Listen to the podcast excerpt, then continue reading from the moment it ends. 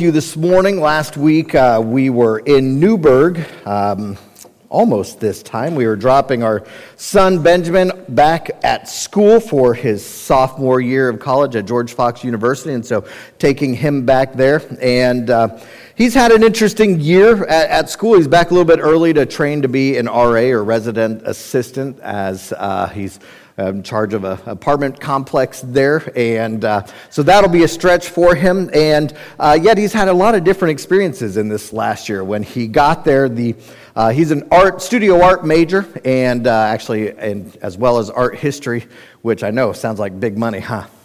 Yeah, so that's coming. Um, but he would like to be a professor, and uh, as he has shared with them when he was interviewing before uh, even going to school, he was talking to them about some of his experiences working at a couple of different art studios here in Florence and some of the things that he has been able to do. And uh, this last year, one of his work study jobs was uh, they actually created a position for him as uh, they called it the steward of Brower Hall, which is the art building there. And so they have one entire building that's dedicated to the art department. And, uh, and so, as steward of the art uh, building, he was responsible for organization within the art department. And I don't know if you've ever had an artist live in your house. You know, they're not always the most organized, okay? Uh, and so you can imagine what this entire building filled with artists looks like. Now, my son is a bit of a freak in this sense that he is organized and he's a bit OCD, can't stand things out of their place. And so it was a good fit for him. But as he was sharing with us, he was talking about having to order things and to find spaces for things to be and to be responsible for other students' artwork and, and how it was stored. And, uh, and as a freshman, as a first year student, it was intimidating to him to understand that he had this responsibility over upperclassmen and some of their artwork, of all the supplies that were in Brower Hall. And, uh, and it was nerve wracking to him to be a, again, the title of his role was steward of Brower Hall. And so a steward is somebody that takes care of other people's stuff and belongings or assets. And so I understand this a bit, not uh, quite what Ben experienced as a freshman, but I'll never forget a time in college when I had a, a, an emergency in that moment and I didn't bring a car to college with me. And so I'm racking my brain, where can I get a car? And I thought of my buddy who lived about a half a block away and I ran down the road to his house and, and I was like, Ty, can I borrow your car? Now, now he had a, like a two year old sports car, and so I'm on my way that I'm running down there. I'm thinking all the ways I'm going to convince him that he should lend me his car and why he should entrust this vehicle to me, this brand new sports car. And so I'm going down there and I'm, and I'm ready, and I'm like, hey, Ty, I need your car. And he was like, oh, really? And I was like, yeah, I need it. He was like, okay, here. And handed me the keys, and I was like, whoa, hold on. I've got this whole spiel, you know, planned for you. And he was like, Take it. If you need it, you should take it. And, and I, that has always stuck with me, just the way that he viewed his stuff. That it wasn't that important, that it, it seemed precious to me. And then I was very nervous as I drove uh, and, and dealt with this moment in his new car. But more so than that, I think about uh, holding Brooklyn for the first time after she was born. There's something different about a girl and holding her and understanding, okay, I have this being that I have been entrusted with. You know, it's my child, but at the same time, it's not really my child. We shared a little bit about that with our baby dedications a few weeks ago that we have been given a gift and entrusted with something, that we are stewards of so many things, uh, of things, of items like cars or, or pieces of art or supplies, uh, of, of family, of children, and uh, we are entrusted with these kinds of things. I'd like you to hold up your egg. Grab that. Now, I don't know exactly how you felt on your way through the door when you were given this egg, and you were probably curious and wondering a little bit about that. And I would imagine that every single one of us at some level felt some form of anxiety. Why have you given me this egg? So, and then I heard a lot of people saying, well, it's hard boiled, and a lot of people saying, no, I think that's raw. And so, if you are confident that this is hard boiled, hold it up in the air. Not too many of you. Okay. So you think I would entrust you in this building with dozens and dozens of raw eggs. Really? Well, I did. You see, in your anxiety, and I'm curious what you did with that. Some of you brought it back to your pew and you decided to hold on to it. I'm going to hold this egg and I'm going to protect this egg at all costs because I am not going to be that guy. Okay? And some of you placed it in your purse and you wrapped it in a handkerchief. Who put it in your purse?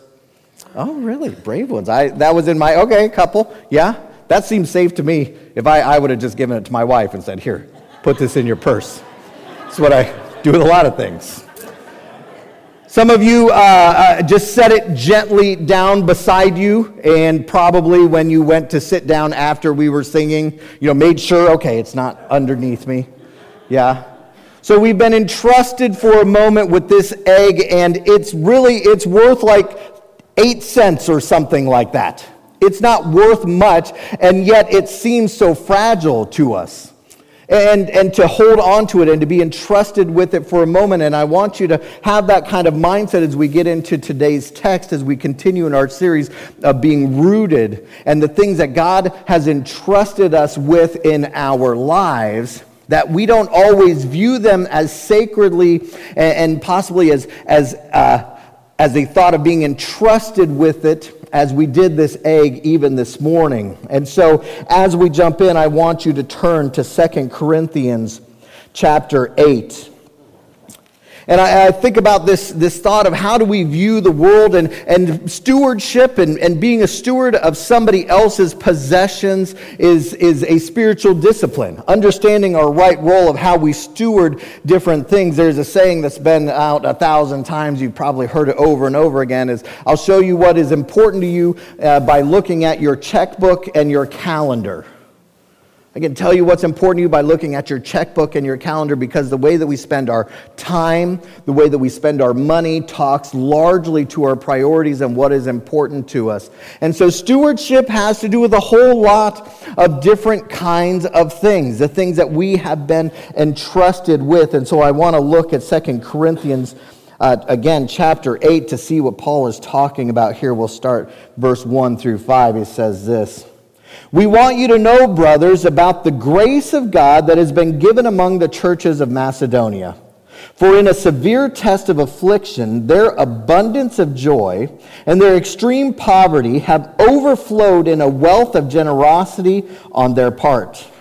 For they gave according to their means, as I can testify, and beyond their means of their own accord. In fact, they were begging us earnestly for the favor of taking part uh, in the relief of the saints. And this, not as we expected, but they gave themselves first to the Lord and then by the will of God to us.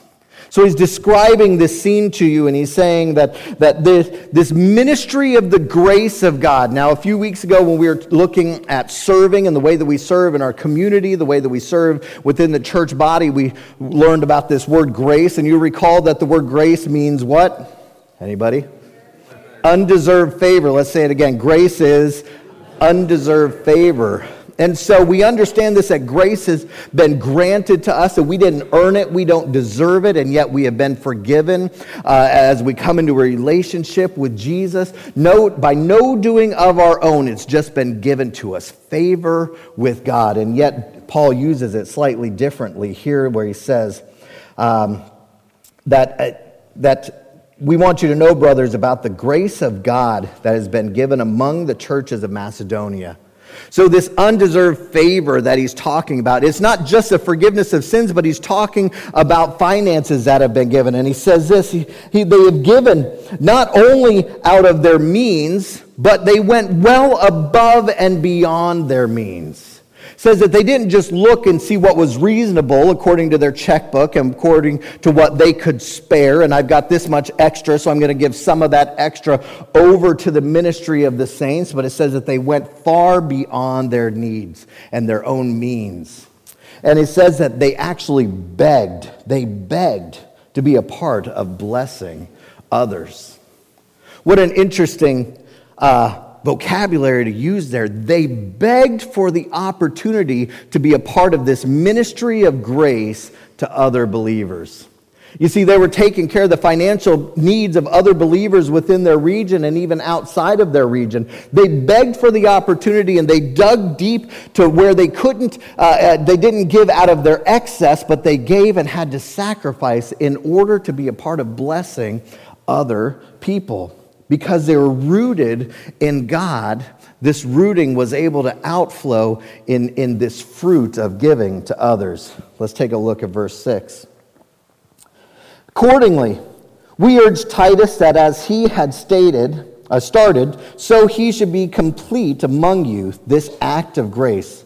But as you excel in everything, in faith and in speech and in knowledge and earnestness and in our love for you, see that you excel in this act of grace also. And so he's talking about Titus, who has been at work and, and blessing the saints and taking these gifts to others. And then he says, Now to you in Corinth, Along with being faithful in your speech and the way that you treat each other, I also want you to excel in this gift of grace by giving to others as well. Then it continues in verse 8 I say this not as a command, but to prove by the earnestness of others that your love also is genuine.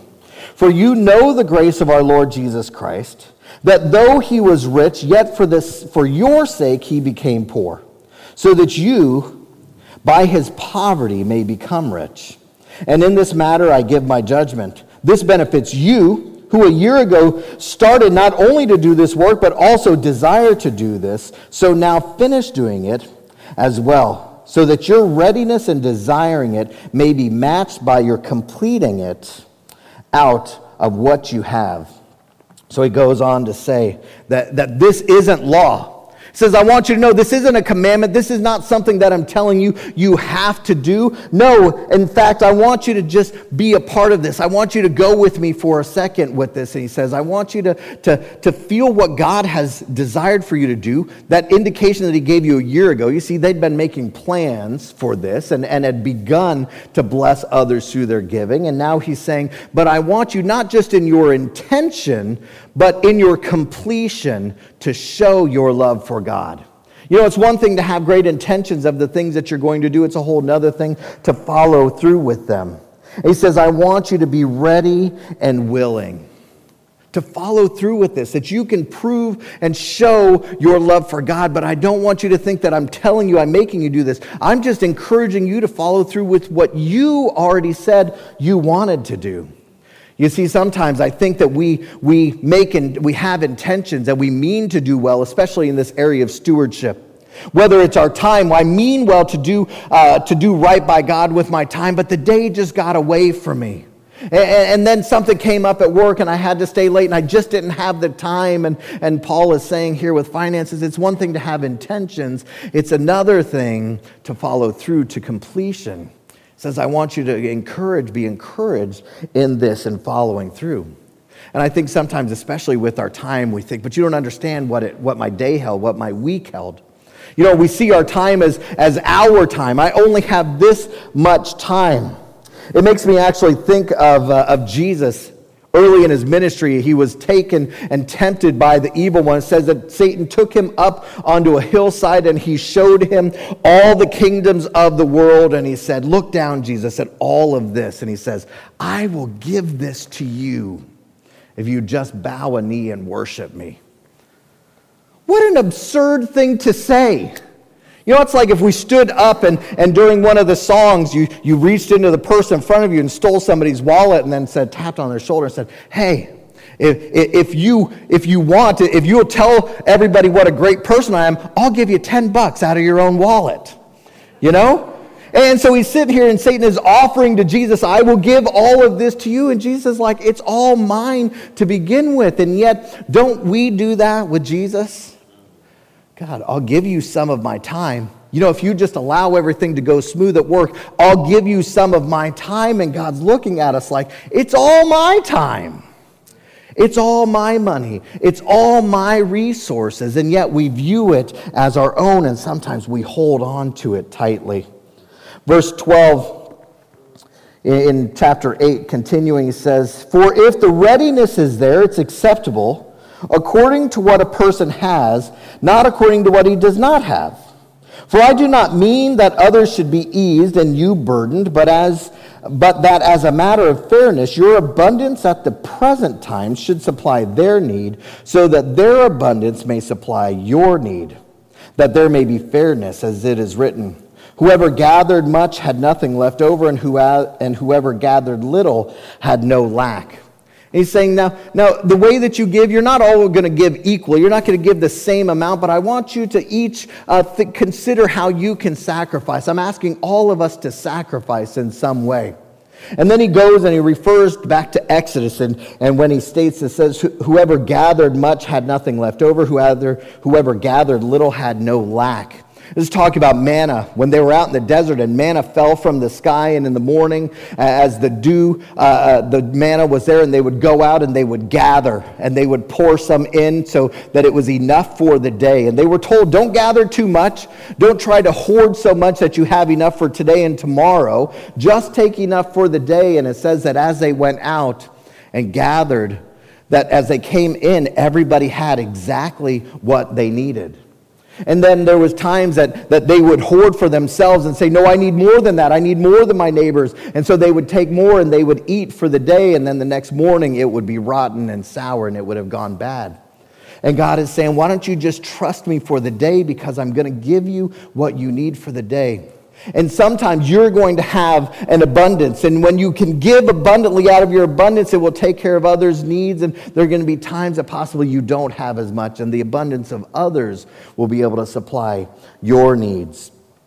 And so he's continuing to teach us. The next part of chapter 8 he shares about Titus, and you should go home and read this part about the ministry that he was doing with a team of people as he, he was going about the countryside, and he was sharing the gifts that had been given in Macedonia and blessing others. But I want to pick it up in chapter 9. It says this Now it is superfluous for me to write to you about the ministry for the saints, for I know your readiness, of which I boast about you to the people of Macedonia saying that Achaia has been ready since last year, and your zeal has stirred up most of them.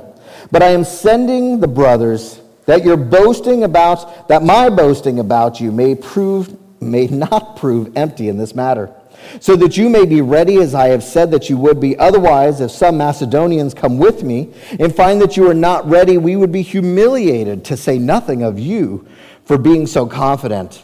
So I thought it necessary to urge the brothers to go on ahead of you and to arrange in advance for the gift that you have promised, so that it may be ready as a willing gift and not as an exaction. He says, I want you to follow through again. And, and I just sent the brothers to remind you and to spur you on and to encourage you in this fashion.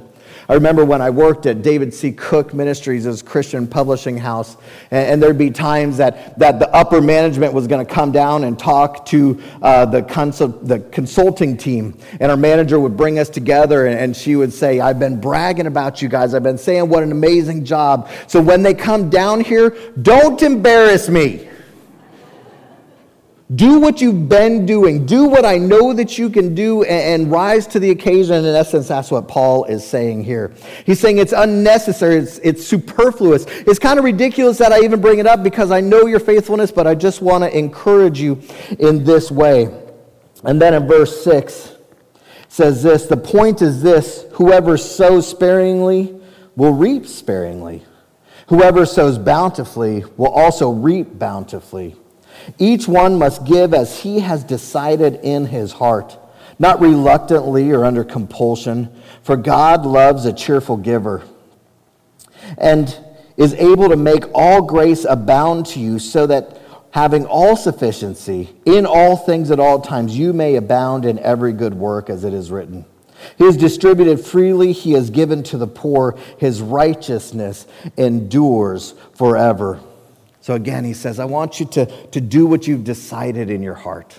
Again, this isn't a command. This isn't something that you have to do. But as you spend time with God, asking Him and, and having Him share with you what He is impressing on your heart, I want you to follow through with that. Again, this is all about grace, uh, not, not about a command.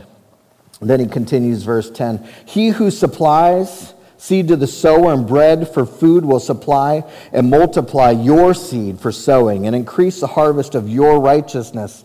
You will be enriched in every way to be generous in every way, which through us will produce thanksgiving to God.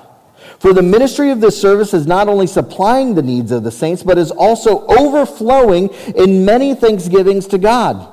By their approval of this service, they will glorify God because of your submission, following from your confession of the gospel of Christ, and the generosity of your contribution for them and for all others, while they long for you and pray for you because of the surpassing grace of God upon you.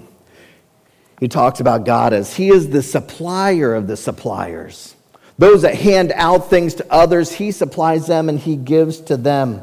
And He says, so that you can be a blessing to others. Now, this has been God's plan from the very beginning in the Old Testament. Uh, as God called the Israelites his chosen people, he was saying, You have been a blessing, not so that you can be this pocket of godly people while all the rest of the world around you are heathens. He says, You have been made a blessing so that you can bless those that are around you. I've made you a picture of who I am. Remember, we talked about thy kingdom come. As we live according to God's will, we bring God's kingdom to this earth, and that's what he's saying. The supplier has supplied you so that you can bless other people. That's why. Not so that you can, can hoard things, not that you can look great in your own eyes, and that's where the Israelites faulted over and over again. They became obsessed with themselves. They got inwardly focused, and then God would, would turn his back on them because they weren't doing what his plan was. But then they would turn back to him, and God would come and, and pull them out of, uh, of slavery and, and out of dark places that they were. And, and he's saying this to us that I made you, I blessed you. And some of us, he's blessed in different ways some financially, some with extra time. Some of us, uh, some of you, as you're retired have been blessed in this season with extra time that you've never had, with homes or, or with possessions that you can use to be a blessing to others. And he's used this body also to come together. And I just want to share a little bit just to encourage us in this time as, as Paul was doing. And he's saying, You have been faithful throughout this year, and I want you to continue to do what you've been doing. And so, Florence, Church at Florence, I want to share with you a little bit in case you have forgotten some of these things. But here at FCC, you know, just two weeks ago with Vacation Bible School, we had this uh, back, food backpacks for kids. And through that, we were able to raise $3,181. Yeah, give yourselves a hand. The goal that was put out to our VBS kids was $2,500. And even when we made the announcement last week, it was less than this number now because people continue to give to this. And that food backpacks for kids will provide meals for children who don't have food over the weekends. And they come and they eat from the meal programs at the school. And sometimes they would go from Friday afternoon until Monday morning without being able to eat. But now these kids here in Florence and in Mapleton will have food in there not only for themselves, but for their brothers and sisters, for their family, that they can have food throughout the weekend to stay nourished. This year, as, as Kathleen was up here talking about Every Child, this new project that's coming, when, uh, when we did the project at the D- Department of Human Services, you guys were able to raise $2,716 for that to renovate uh, the parents' room, that, that kids come and interact with their parents, and that the foster families come in so it could be more inviting to families and friendly for kids and have toys that had all their pieces and, and parts to them and that weren't broken and dirty. The other is Ruby Ranch Water Project. Back in October, November, you guys were able to raise $4,803 where there was flooding in Nicaragua and there was people without fresh water or the ability to have that. And so we were able to raise funds to take dozens of filtration systems out into those neighborhoods where some locals, the ORANs, are, are doing ministry in those spaces and give extra supplies and, and needs in those neighborhoods. And these water filters are going to be able to provide for a family for two years fresh water in those homes. And so you guys came through on that. There's also ministries like Caring Pregnancy Center and, and Grove Christian Camp, our missionaries, uh, the things that we support locally in our missions program. And you guys this year have given $12,242 to that in the last 12 months to support missions uh, all over the globe as well as right here in Florence. Yeah. Along with our summer fundraiser, which raised more than $5,000 to send kids to camp and, and, to do vacation Bible school, we also have a ministry uh, for a child in, named Farjana who's in Bangladesh. And this is something our students started 13 years ago. They adopted this child who's now 17 years old and, uh, but was four at that time. And so the students of this church have given more than $5,000 uh, to Farzana to provide an education and to provide clothing and food and Christmas presents and birthday presents for this child over the course of many, many years. And, and so, total, this is more than $23,000 that you guys have donated. It, just in this last year, that doesn't even count the, the Farjana who's in Bangladesh, that you guys have been excelling and exceeding in this ministry of grace to others, that you have been blessed and you have used that to be a blessing to others as God has intended, not to mention your time. With Hallelujah Party, 45 volunteers coming out. That's more than 135 volunteer hours. Some of our others are Easter extravaganza with kids, more than 105 hours. And VBS this last week with more than 65 volunteers. That's 1,300 volunteer hours that went into Vacation Bible School. We should be clapping. So you're excelling as you see that you are stewards of what God has blessed you with time and, and money and possessions. And I just want to encourage you to continue in that way, that this is a way that we are rooted and grounded in God. That as we see ourselves as having a, a steward, as being stewards over his possessions that he has blessed us with for a time and asking him what he wants us to do with them. And so, my challenge to you is to continue on this route. Three things that I want you maybe write down. The first is, what have you decided in your heart? Okay? That's what he talks about. Paul refers to over and over. Paul's challenge follow through with your intention. Prayerfully asking God how he wants you to steward the things that he has given to you and, and deciding within yourself again uh, uh, one of these things. That, and we kind of look at, at finances even, and, and you can see that sometimes we have a, a tipping mindset when we give to God financially, even through the church. That, you know, well, throw a five or a $10 bill in the plate. We're, we're tipping God, although sometimes we don't tip God as well as we tip our waitresses and waiters. And, and some of you know what I think about that. You know, so we're, we're tipping. Other times we're, we're tithing, that this uh, largely Old Testament reference uh, is something of 10%, and that is what it means, that this is the goal that we need to be shooting for to give 10% of our income, and that that's the starting, uh, that's the end point. And, and I just wonder if that's not maybe the beginning point for some of us. That God's saying, hey, this is all mine, and maybe 10% is the bare minimum of what you need to be doing. But then the third one that I want you to think about is trusting. You know, how are we trusting God? Donald Whitney, in his book Spiritual Disciplines for Christian Life, said this. He says, We too will give to the extent that we believe God will provide for us. The greater our faith that God will provide for our needs, the greater will be our willingness to risk giving to Him. And the less we trust God, the less we will want to give to Him. Your giving too can be, and probably already is, a tangible indication of how much you believe that God will provide for your needs. Now, I don't have any clue what any of you give, and so I'm not quite sure how that verse hits you, but let that maybe sink in for a little bit. You know, he says, secondly, that he wants us to give not reluctantly or under compulsion. Much like when we were talking about serving, I want you to know this is not a command. This is not a guilt ridden message that I want to give you. And so if you have guilt, that's not from Scripture. God doesn't work in guilt, and I want you to move that to the side, and yet I want you to be listening to God. He doesn't want you to give reluctantly. In fact, He wants you to give cheerfully.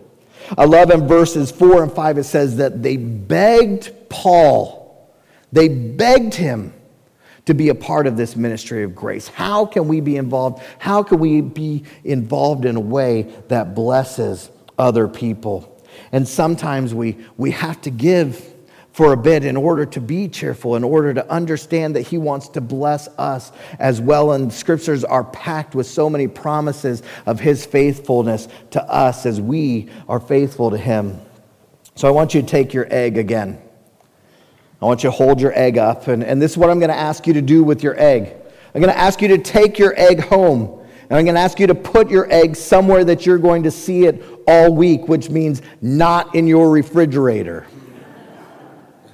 Some of you will be tempted to make an omelet out of this, or, or, maybe your community group will get together and, and share. Do you know that eggs can be used also as hair conditioner?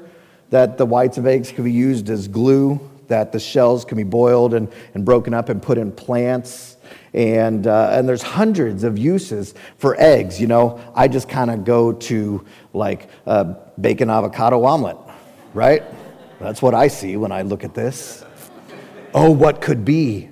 And we don't consider necessarily all the other uses of what this could be. And sometimes we look at our own time, we look at our own money, and, and we have something in mind that we already have right there. And we don't see the uses that God may have for it that He may want to do something different through the resources that He's entrusted you with. You know what? And some of you are probably going to drop this on your way home, and it's going to break. And you know what? Sometimes we've dropped the ball or the egg, you know, with our finances. We haven't been faithful to God, but He entrusts us with more.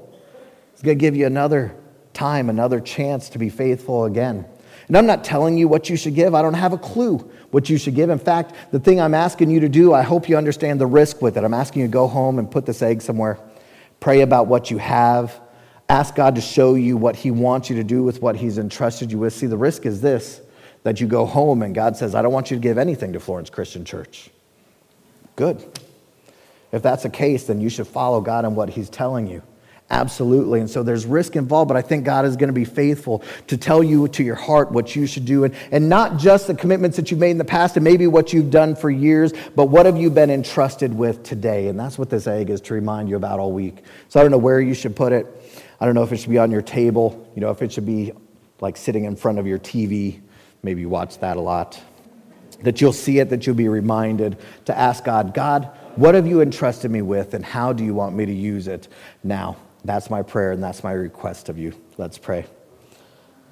Dear God, I thank you for you being at work. I thank you for the closing lines of this scripture that says, Thanks be to God for his inexpressible gift. God, you have given us life. You have given us reconciliation through your Son. You've entrusted us with so much on this planet, maybe even when we think we don't have much. When we look globally, we can recognize just the way that you have blessed us. God, help us to be faithful with what you have given to us that we may be able to be a blessing to others. I thank you for Florence Christian Church and the way that she has been able to bless people in this community and around the globe just in this last calendar year. Lord, help us to continue to see how you may want to use us in the things that you've given us. God, you are amazing. In Jesus' name I pray these things. Amen.